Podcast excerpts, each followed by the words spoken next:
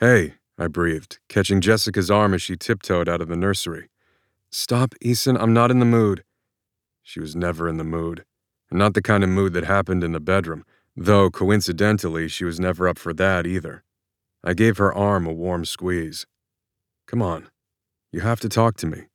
No, I don't, she yelled, spinning around to face me. Bracing for war and defeat, I silently shut the door to our daughter's bedroom.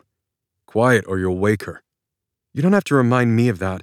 I was the one who got her to sleep in the first place, while you were out in the garage pretending to be Billy Joel on that fucking piano. Yep, she was absolutely right.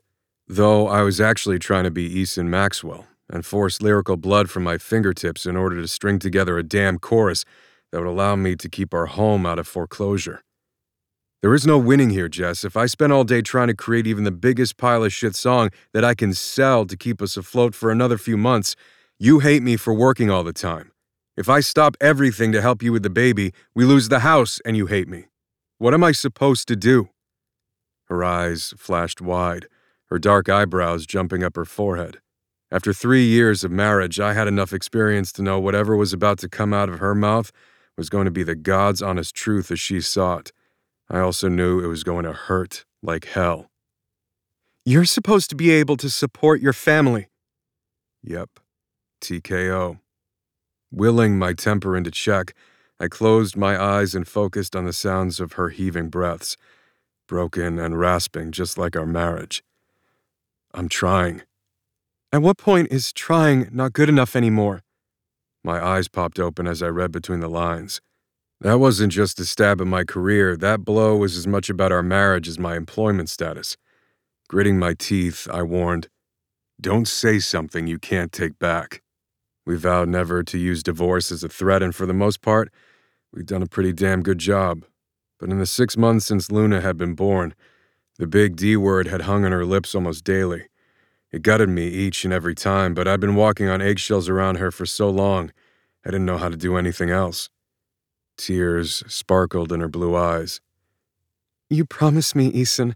You swore to me the day we saw those two little pink lines on the pregnancy test. You know how I grew up, and you vowed to me our baby wouldn't have to do the same. All of this was true. But while I'd been struggling to give her all the things I'd dreamed about when she'd walk down the aisle with a lace veil covering a huge smile, the life we currently had was a far cry from the dilapidated farmhouse she'd grown up in. That's not fair. I pointedly swung my incredulous gaze around our three bedroom, two bath, 2,000 square foot home we dubbed Maxwell Manor. It was farther away from Atlanta's city limits than Jessica had originally wanted, but it was one of the few places we could afford with a basement to accommodate a studio. A studio that we'd never built because, well, life had happened. More accurately, Luna Jade Maxwell had happened. We hadn't been planning on kids yet. Jessica and I had a lot of living to do before we wanted to start a family. What was the saying about best laid plans? The ink on my recording contract wasn't even dry when I'd found Jessica on her hands and knees in our bathroom, tears streaming down her cheeks, and clutching a positive pregnancy test. Was the timing ideal? Absolutely fucking not especially when a few months later my label scrapped my album and then dropped me completely.